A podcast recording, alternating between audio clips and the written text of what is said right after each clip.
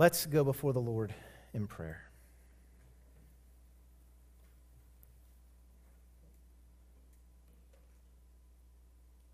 Father, there is only one ultimate goal of our lives that is worthy, and that is to live and to praise and to extol the glory due your name. Father, we thank you that you have given us gifts this morning to worship you.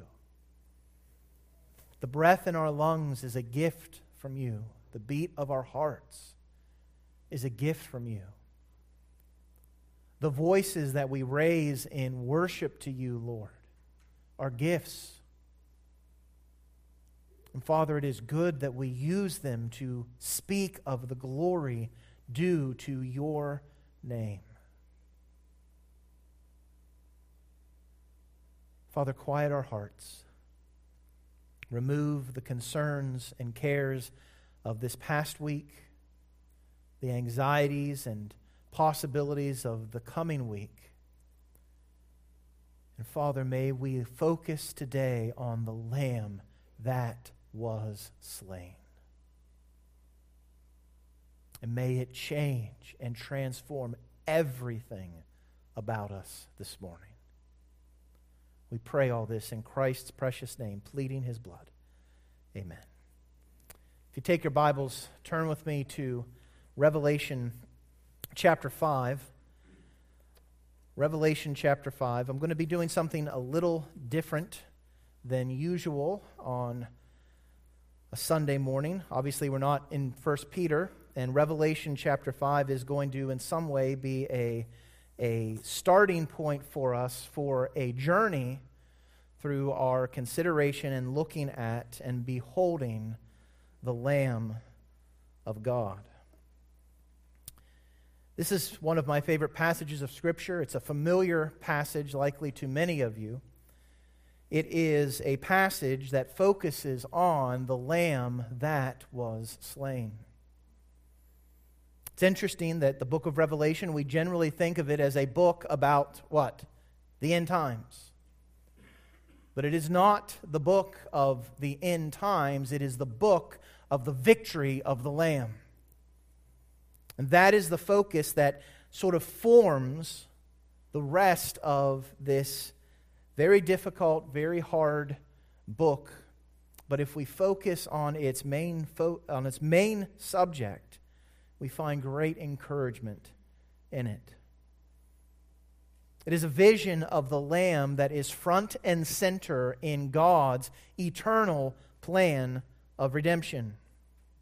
Now, I, I think it's appropriate that as we enter November, that we pause to really focus on this. The, we hold communion or the Lord's Supper here once every month, generally on the first Sunday of the month.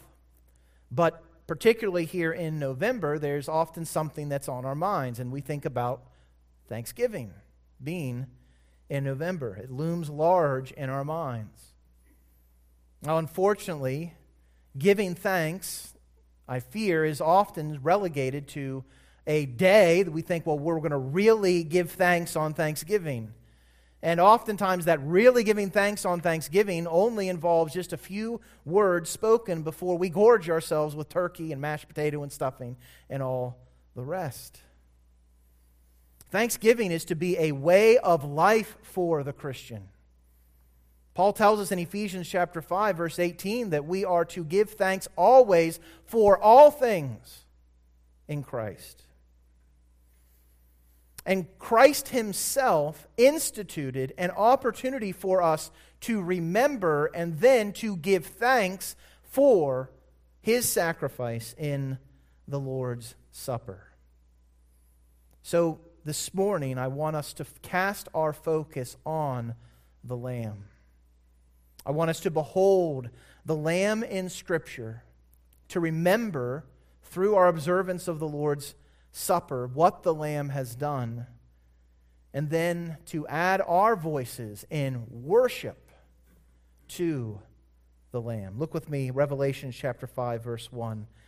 Then I saw on the right hand of him who was seated on the throne a scroll written within and on the back, sealed with seven seals.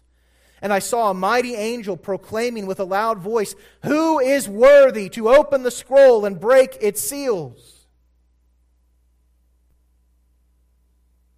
And no one in heaven or on earth or under the earth was able to open the scroll or to look into it. And I began to weep loudly because no one was found worthy to open the scroll or to look into it. And one of the elders said to me, Weep no more. Behold, the lion of the tribe of Judah, the root of David, has conquered so that he can open the scroll and its seven seals. And between the throne and the four living creatures and among the elders, I saw a lamb standing, as though it had been slain, with seven horns and with seven eyes, which are the seven spirits of God sent out into all the earth.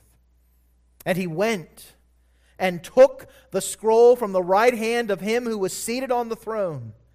And when he had taken the scroll, the four living creatures and the twenty four elders fell down before the Lamb, each holding a harp and golden bowls full of incense, which are the prayers of the saints. And they sang a new song, saying, Worthy are you to take the scroll and to open its seals, for you were slain and by your blood you ransomed people for God from every tribe and language and people and nation.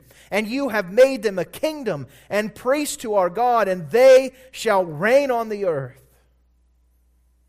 Then I looked and I heard around the throne and the living creatures and the elders the voice of many angels, numbering myriads of myriads and thousands of thousands, saying with a loud voice, Worthy is the Lamb who was slain to receive power and wealth and wisdom and might and honor and glory and blessing.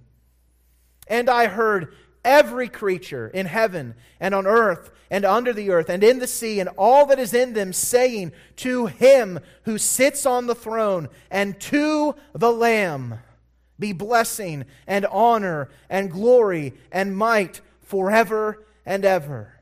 And the four living creatures said, Amen.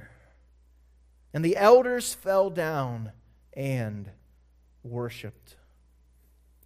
I don't think it is possible for us to comprehend the full magnificence of what John witnessed when he saw this great chorus of praise to the Lamb that was slain and the Lamb that has conquered. But why is he the Lamb? What I'd like us to do this morning, and we're going to be going through a number of different passages, is I'd like us to consider why the Lamb.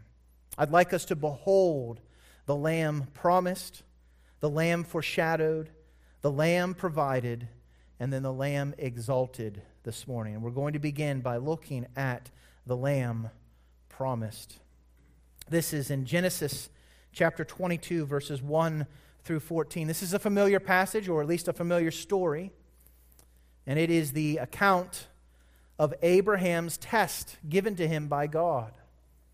God came to Abraham and said, I want you to take your son, your only son, and to sacrifice him in worship. And we see here a clear indication of Abraham's faith in God's provision of a lamb. Genesis chapter 22, verse 1. After these things, God tested Abraham and said to him, Abraham, and he said, Here I am. He said, Take your son, your only son, Isaac, whom you love, and go to the land of Moriah, or Moriah, and offer him there as a burnt offering on one of the mountains of which I shall tell you. So Abraham rose early in the morning, saddled his donkey, and took two of his young men with him and his son Isaac. And he cut the wood for burnt offering and arose and went to the place of which God had told him. On the third day, Abraham lifted up his eyes and saw the place from afar. Then Abraham said to his young men, Stay here with the donkey. I and the boy will go over there and worship and come to you again. And Abraham took the wood of the burnt offering and laid it on Isaac his son. And he took in his hand the fire and the knife. So they went, both of them, together. And Isaac said to his father, My father, and he said, Here I am, my son. He said, Behold the fire and the wood, but where is the lamb for a burnt offering? Abraham said, God will provide for himself a lamb for the burnt offering, my son. So they went, both of them together. When they came to the place to which God had told him, Abraham built the altar there and laid the wood in order and bound Isaac his son and laid him on the altar on top of the wood. Then Abraham reached out his hand and took the knife to slaughter his son. But the angel of the Lord called to him from heaven and said, Abraham, Abraham. And he said, Here I am. He said, Do not lay your hand on the boy or do anything to him, for now I know that you fear God, seeing that you have not withheld your son, your only son, from me. And Abraham lifted up his eyes and looked, and behold, behind him was a ram, caught in a thicket by his horns. And Abraham went and took the ram and offered it up as a burnt offering instead of his son. So Abraham called the name of that place Yahweh will provide. The Lord will provide. As it is said to this day, on the mount of the Lord it shall be provided. We find here a striking picture of what God has done in providing a lamb for us. We see throughout the book of Genesis promises made that there will be someone who will come and will reverse the curse that has come upon mankind because of their sin. But here we see some very specific pictures of what God will do in providing that one. And through it all, we find that Abraham shows faith, confidence, dependence upon the Word of God that would send the Lamb. You know, it's interesting what God has asked Abraham to do is no small thing. He tells him to take his son, his only son. Now, at this moment, from Abraham's perspective, this was the promised child that through which Abraham would become a blessing to all the nations. The hope that goes all the way back to Genesis 3:15 was settled in Isaac. And that God says to Abraham, I want you to take that one hope that you have in Isaac and kill it. Kill him in worship to me. We see that this is exactly what Abraham recognized. He was tested offering up Isaac, and he had received the promises, was in an act offering up his only son, of whom it was said, Through Isaac shall your offspring be named. Be named. He considered that God was able even to raise him from the dead, from which, figuratively speaking, he did receive him back. Abraham never once flinched at the promise that God had given. He realized that God could raise his son even as he killed him. I also think we need to understand that God puts a specific focus on the love that Abraham has for Isaac. He calls upon him to take his son, your only son, whom you love. Abraham valued his son dearly. Not only was he the child of promise, but he was also that which Abraham loved. But Abraham's love for God was not lesser than his love for the blessings God had given. How often do we find ourselves in the same situation where we are tempted and tested? Will we value the Lord above all? Then we see Abraham speaking with faith of God's provision. It's amazing here to see how Abraham fathers his son Isaac. The question is brought by Isaac, who has seen sacrifices before, has seen animals sacrificed and worshiped to God. And, and as they're going up to sacrifice, Isaac, who is soon to be laid on the wood of the sacrifice, asks, I see the wood, I see the fire. Where is the lamb? And Abraham speaks in faith to Isaac of a great hope. The Lord Himself will provide the lamb. The Lord Himself will provide the lamb for the burnt offering. This is the key verse in this text. Everything drives to it and everything pulls away from it. Abraham's complete obedience was based on the fact that God would provide a sacrifice. And then the rest of the passage shows that God provided a sacrifice.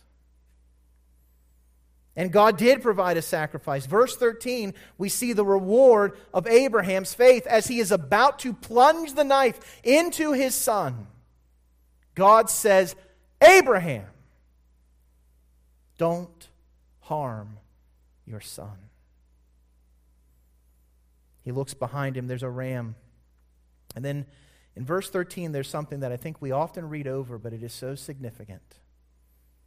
Abraham went and took the ram, and he offered it up as a burnt offering. And then this phrase is so important instead of his son. We see this same thing true in the Lamb of God. The Father has made him to be sin for us who knew no sin, that we might become the righteousness of God in him. God will provide a lamb for sacrifice. Jesus is that lamb. The lamb for us who takes our place and is sacrificed in our stead, taking upon himself the consequences of our sins so that we could come before him. As Jesus describes himself in John chapter 10, he is the good shepherd. What makes him the good shepherd? He lays down his life for the sheep. He goes on in verse 17 through 18 of John 10 For this reason the Father loves me, because I lay down my life that I may take it up again. I have authority to lay it down, and I have authority to take it up again. This charge I have received from my Father. Where did Christ receive the charge to come and be the Lamb of God that takes away the sins of the world? Who charged him? The Father did. And so Christ comes as the direct provision of the Father to save sinners like us. And so John the Baptist sees Jesus coming towards him. And he says, Behold, the Lamb of God, the Lamb from God, who takes away the sin of the world. This is he of whom I said, After me comes a man who ranks before me, because he was before me. I myself did not know him, but for this purpose I came baptizing with water, that he might be revealed to Israel. And John bore witness. I saw the Spirit descend from heaven like a dove, and it remained on him. I myself did not know him, but he who sent me to baptize with water said to me, He on whom you see the Spirit descend and remain, this is he who baptizes with the Holy Spirit. And I have seen and have borne witness that this is the Son of God. God provided the lamb, and then John's testimony backs up that gracious gift from God. So, Abraham's story, the Lord himself will provide a lamb, and that lamb would be sacrificed in the stead of his son, points forward to the giving of Christ, the Lamb of God, which takes away the sin of the world we see that the Lamb was promised. But as God promised a Messiah, one who would stand in the place of sinners, and even prefigured it in his test with Abraham, we also see that God reveals more about what the Lamb will do through his people, Israel. And we see this in two passages. We see the Lamb foreshadowed. Exodus chapter 12 verses 1 through 13. Exodus 12, 1 through 13. And again, another well known passage. This is at the end of Israel's captivity in Egypt. Plagues have been coming, plague after plague after plague, and Pharaoh's hardened heart, who he has hardened and God has hardened, continues to say, No, I will not let them go. And so God promises that there would be someone who would come through Egypt. That someone was God Himself. And that He would take the lives of the firstborn. But we see that provision is made for salvation from death. And that provision is made through the sacrifice and the blood of a lamb. Exodus chapter 12, verse 1 The Lord said to Moses and Aaron in the land of Egypt, This month shall be for you the beginning of months. It shall be the first month of the year for you. Tell all the congregation of Israel that on the tenth day of this month every man shall take a lamb according to their father's houses, a lamb for a household. And if the household is too small for a lamb, then he shall then he and his nearest neighbor shall take according to the number of persons, according to what each can eat. You shall make your count for the lamb. Your lamb shall be without blemish, a male a year old. You may take it from the sheep or from the goats, and you shall keep it until the fourteenth day of this month, when the whole assembly of the congregation of Israel shall kill their lambs at twilight. Then they shall take some of the blood and put it on the two doorposts and the lintel of the houses in which they eat they shall eat the flesh that night, roasted on the fire, with unleavened bread and bitter herbs they shall eat it. Do not eat any of it raw or boiled in water, but roasted, its head with its legs and its inner parts.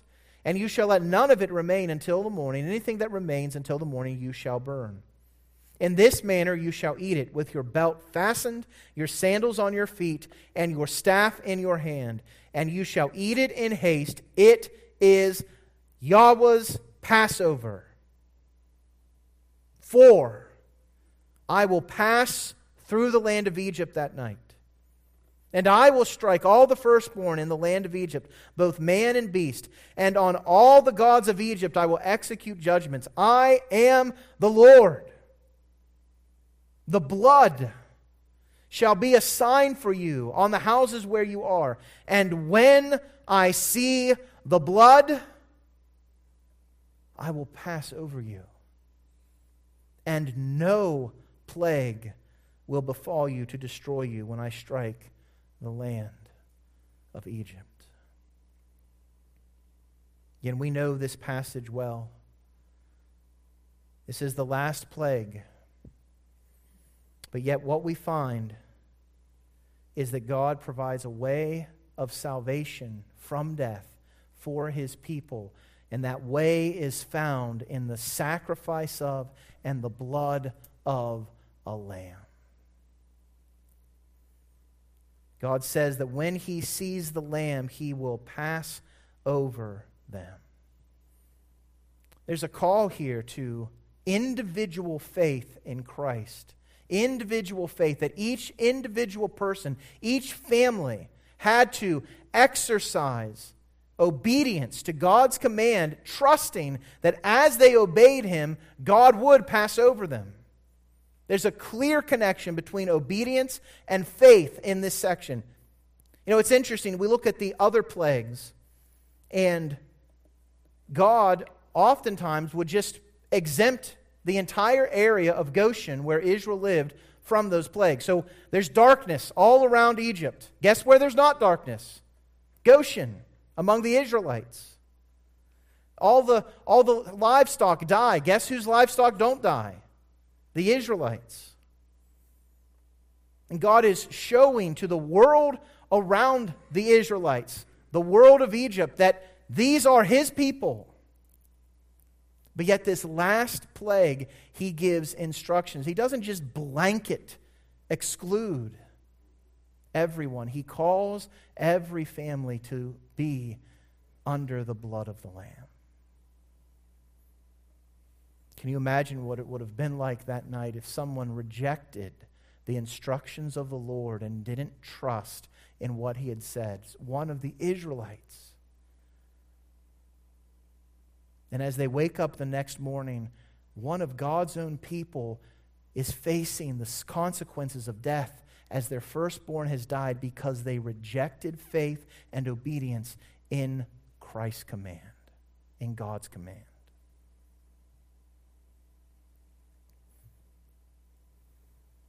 It's interesting also to note that the obedience required them to take what type of lamb? A spotless lamb. One that was not tainted in any way, shape, or form. And we find that it is for us today Christ who is the Passover lamb. In 1 Corinthians 5, Paul writes to the church at Corinth, Your boasting is not good. Do you not know that a little leaven leavens the whole lump? Cleanse out the old leaven, that you may be a new lump, as you are really as you really are unleavened for Christ our Passover lamb has been sacrificed. So let us therefore celebrate the festival, not with the old leaven, the leaven of malice and evil, but with the unleavened bread of sincerity and truth. Christ is our Passover lamb. But not only is Christ our Passover lamb, he is also the lamb given for our cleansing. Leviticus chapter 14, verses 10 through 20, describes instructions given in the law for the cleansing of lepers. Leprosy was a unique disease in that those who were afflicted by it had to stay away from everyone else.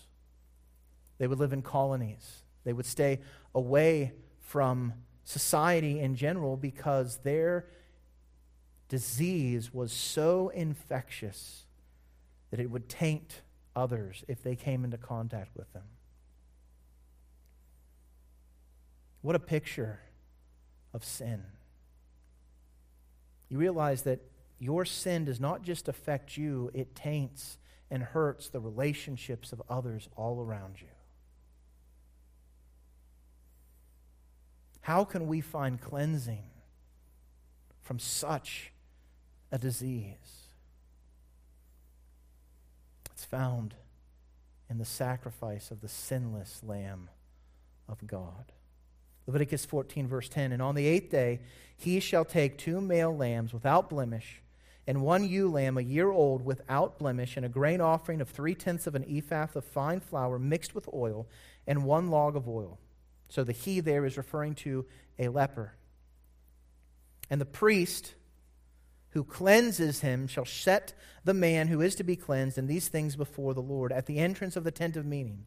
And the priest shall take one of the male lambs and offer it for a guilt offering, along with a log of oil, and wave them for a wave offering before the Lord. And he shall kill the lamb in the place where they kill the sin offering and the burnt offering, in the place of the sanctuary. For the guilt offering, like the sin offering, belongs to the priest. It is most holy. The priest shall take some of the blood of the guilt offering, and the priest shall put it on the lobe of the right ear of him who is to be cleansed, and on the thumb of his right hand, and on the big toe of his right foot, head to toe. Then the priest shall take some of the log of oil and pour it into the palm of his own left hand, and dip his right finger in that oil in his left hand, and sprinkle some of the oil with his finger seven times before the Lord. And some of the oil that remains in his hand the priest shall put on the lobe of the right ear of him who is to be cleansed, and on the thumb of his right hand, and on the big toe of his right foot, and on top of the blood of the guilt offering. And the rest of the oil that is in the priest's hands he shall put on the head of him who is to be cleansed. Then the priest shall make atonement for him before the Lord. The priest shall offer the sin offering to make atonement for him who is to be cleansed from his uncleanness. And afterward he shall kill the burnt offering, and the priest shall offer the burnt offering and grain offering on the altar. Thus the priest shall make atonement for him, and he shall be clean. There's a glorious picture of what Christ has done, the sinless Lamb of God. And in fact, Peter points us to this in 1 Peter chapter 1. We are ransomed from the leprosy of sin, the futile ways inherited from our forefathers, not with perishable things such as silver or gold, but with the precious blood of Christ. Like that of a lamb without blemish or spot. As the writer of Hebrews tells us, that there is hope in the blood of Christ who through the eternal Spirit offered himself without blemish to God, what will it do? It purifies our conscience from dead works to serve the living God. And so we are called to walk in the light as he is in the light. And as we do this, we have fellowship with each other, and there is a wonderful hope that the blood of Jesus, his Son, cleanses us from what? all. How much? All sin.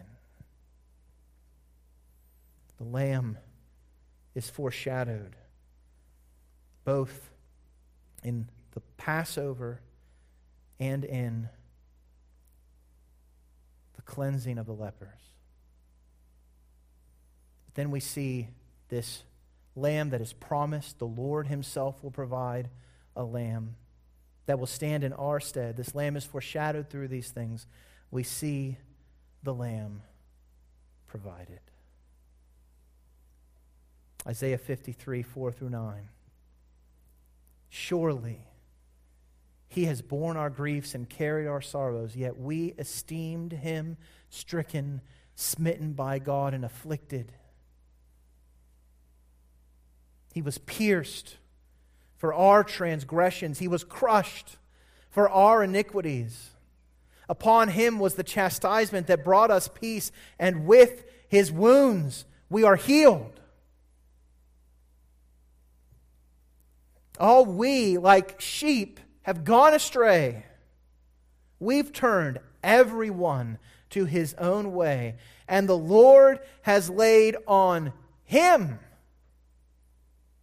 the iniquity of us all. He was oppressed and he was afflicted, yet he opened not his mouth like a lamb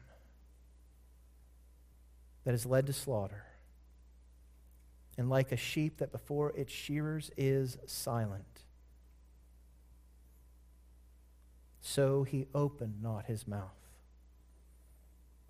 By oppression and judgment he was taken away, and for his generation who considered that he was cut off out of the land of the living, stricken. For whose transgression? Ours. Stricken for the transgression of my people.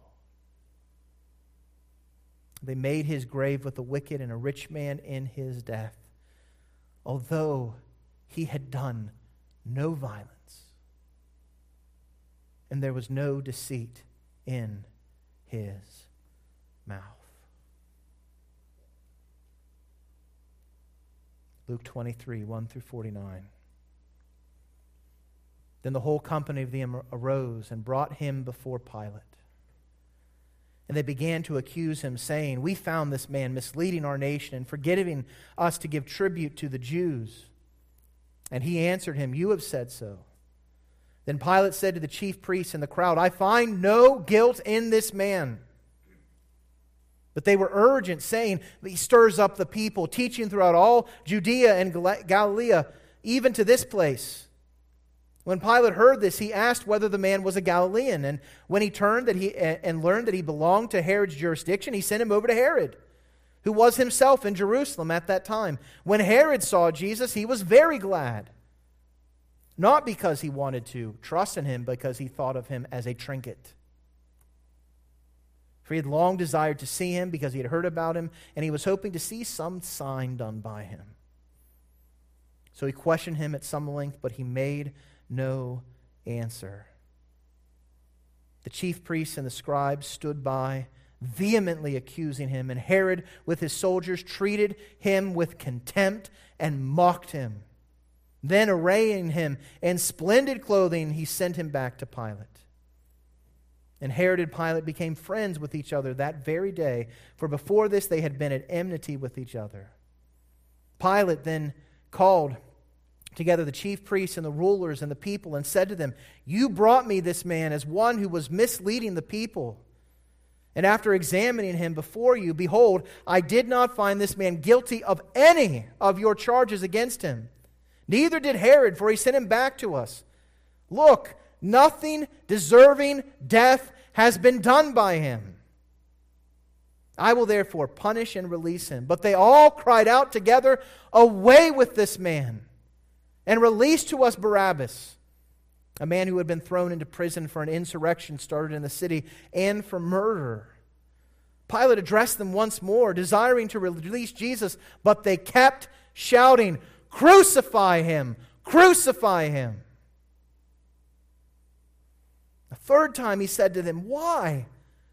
What evil has he done? I found in him no guilt deserving death. I will therefore punish and release him. But they were urgent, demanding with loud cries that he should be crucified. And their voices prevailed. So Pilate decided that their demand should be granted. He released the man who had been thrown into prison for insurrection and murder, for whom they asked, but he delivered Jesus over to their will. And as they led them away, him away, they seized one, Simon of Cyrene, who was coming in from the country, and laid on him the cross to carry it behind Jesus. And there followed him a great multitude of people and of women who were mourning and lamenting for him.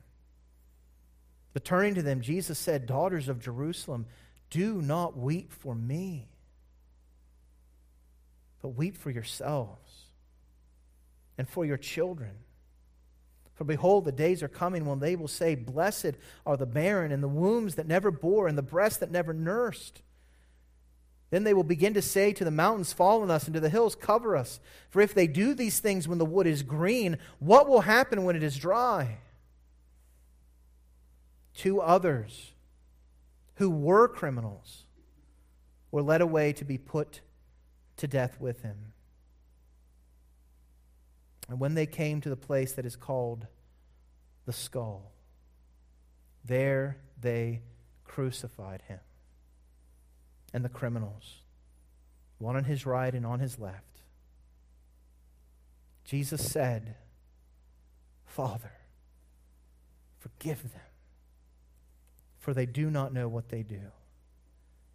And they cast lots to divide his garments. And the people stood by watching, but the ruler scoffed at him, saying, He saved others, let him save himself. If he is the Christ of God, his chosen one. The soldiers also mocked him, coming up and offering him sour wine and saying, If you are the king of the Jews, save yourself. There was also an inscription over him This is the king of the Jews. One of the criminals who were hanged railed at him, saying, Are you not the Christ? Save yourself and us. But the other rebuked him, saying, Do you not fear God, since you are under the same sentence of condemnation? And we indeed justly.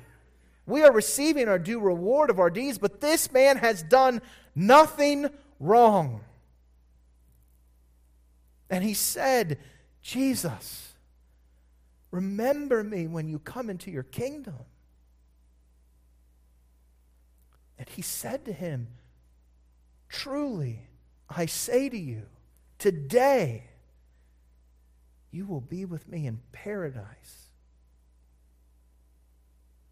It was now about the sixth hour, and there was darkness over the whole land until the ninth hour. While the sun's light failed, and the curtain of the temple was torn in two. Then Jesus called out with a loud voice, said, Father, into your hands I commit my spirit. And having said this, he breathed his last. Now, when the centurion saw what had taken place, he praised God, saying, Certainly this man was innocent. And all the crowds that had assembled for this spectacle, when they saw what had taken place, returned home beating their breasts. And all his acquaintances and the women who had followed him from Galilee stood at a distance watching these things. It is amazing to see how Christ is the Lamb provided. The one who, throughout, over and over again, is declared to be innocent yet he dies, becoming the sinless Lamb of God. And as the writer of Hebrews tells us, when Christ appeared as a high priest of the good things that have come, then through the greater and more perfect tent, not made with hands, that is not of this creation, he entered once for all into the holy places not by the means of blood of goats and calves, but by means of his own blood, securing for us an eternal redemption. We see that the Lamb is provided in Jesus Christ. But as we come back to Revelation, say, man, that's the longest introduction for a sermon I've seen. As we come back to Revelation, we see the Lamb exalted. Revelation 7 9 through 17. John writes, After this I looked, and behold, a great multitude that no one could number, number from every nation, from all the tribes, peoples, and languages, standing before the throne and before the Lamb, clothed in white robes, with palm branches in their hands and crying out with a loud voice Salvation belongs to our God who sits on the throne and to the Lamb. And all the angels were standing around the throne and around the elders and the four living creatures, and they fell on their faces before the throne and worshiped God, saying, Amen. Blessing and glory and wisdom and thanksgiving and honor and power and might be to our God forever and ever. Amen. Then one of the elders addressed me, saying, Who are these clothed in white robes, and from where have they come? I said to him, Sir, you know. And he said, These are the ones coming out of the great tribulation. They have washed their robes and made them white in the blood of the Lamb. Therefore, they are before the throne of God and serve him day and night in his temple. And he who sits on the throne will shelter them with his presence. They shall hunger no more, neither thirst any more. The sun shall not strike them, nor any scorching heat, for the Lamb in the midst of the throne will be their shepherd. He will guide them into springs of living water, and God will wipe away every tear from their eyes. The lamb that is slain becomes the shepherd of the sheep for which he was slain. As we walk through this life, we need guidance. And that guidance is given to us through the lamb that was slain, that is now our good shepherd. And so, as we come to the end of all things, as we come to see the New Jerusalem in Revelation 21, John comments that there's no temple in the city, for its temple is the Lord God, the Almighty, and the Lamb. And the city has no need of sun or moon to shine on it, for the glory of God gives it light, and its lamp is the Lamb. By its light will the nations walk and the kings of the earth will bring their glory into it, and the gates will never be shut by day, and there will be no night there. They will bring into it the glory and honor of the nations. Nothing unclean will ever enter it, nor anyone who does what is detestable or false, but only those who are written in whose book of life? The Lamb's book of life. There is an eternal hope found in the Lamb of God, which is given to take away the sins of the world. So, we've seen the Lamb promised, foreshadowed. We've seen the Lamb provided and the Lamb exalted. What should we do? How should we respond to this gracious gift of God? Well, first, trust the Lamb.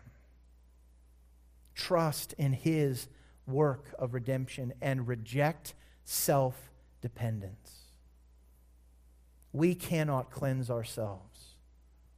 Only the blood of the Lamb can do so. Second, and this is where we connect with what we're looking at in 1 Peter. Look to the Lamb as you suffer. He will shepherd you through these difficulties, He will guide you, placing your hope in the Lamb that is slain and is now exalted at the Father's right hand. And then, thirdly, remember